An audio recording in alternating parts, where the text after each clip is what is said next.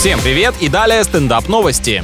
Москвичка отсудила у свадебного салона стоимость платьев, которые не получила в срок. Заказы не доставили вовремя, но продавец отказался вернуть деньги. Да, вы не ослышались, наряд был не один. Подразумевается ли, что в брак вступали две невесты, сомневаюсь, такое у нас запрещено. А вот вероятность, что один комплект для церемонии, а другой более интересный для брачной ночи, вполне допускаю. Кстати, пара в итоге расписалась без торжеств из-за коронавирусных ограничений. Зато сколько денег для покупки масок сэкономили, не бывает худо без добра. В Индии дикая обезьяна проникла в аэропорт, зашла в вип-зал, выпила стакан сока, украденный из барной стойки, но оказалась пойманной и переданной специалистам. А вот если бы это была корова, с ней бы обошлись более вежливо. Примат, может, из другой страны прилетел, где он тоже священное, уважаемое животное и привык к соответствующему уровню сервиса.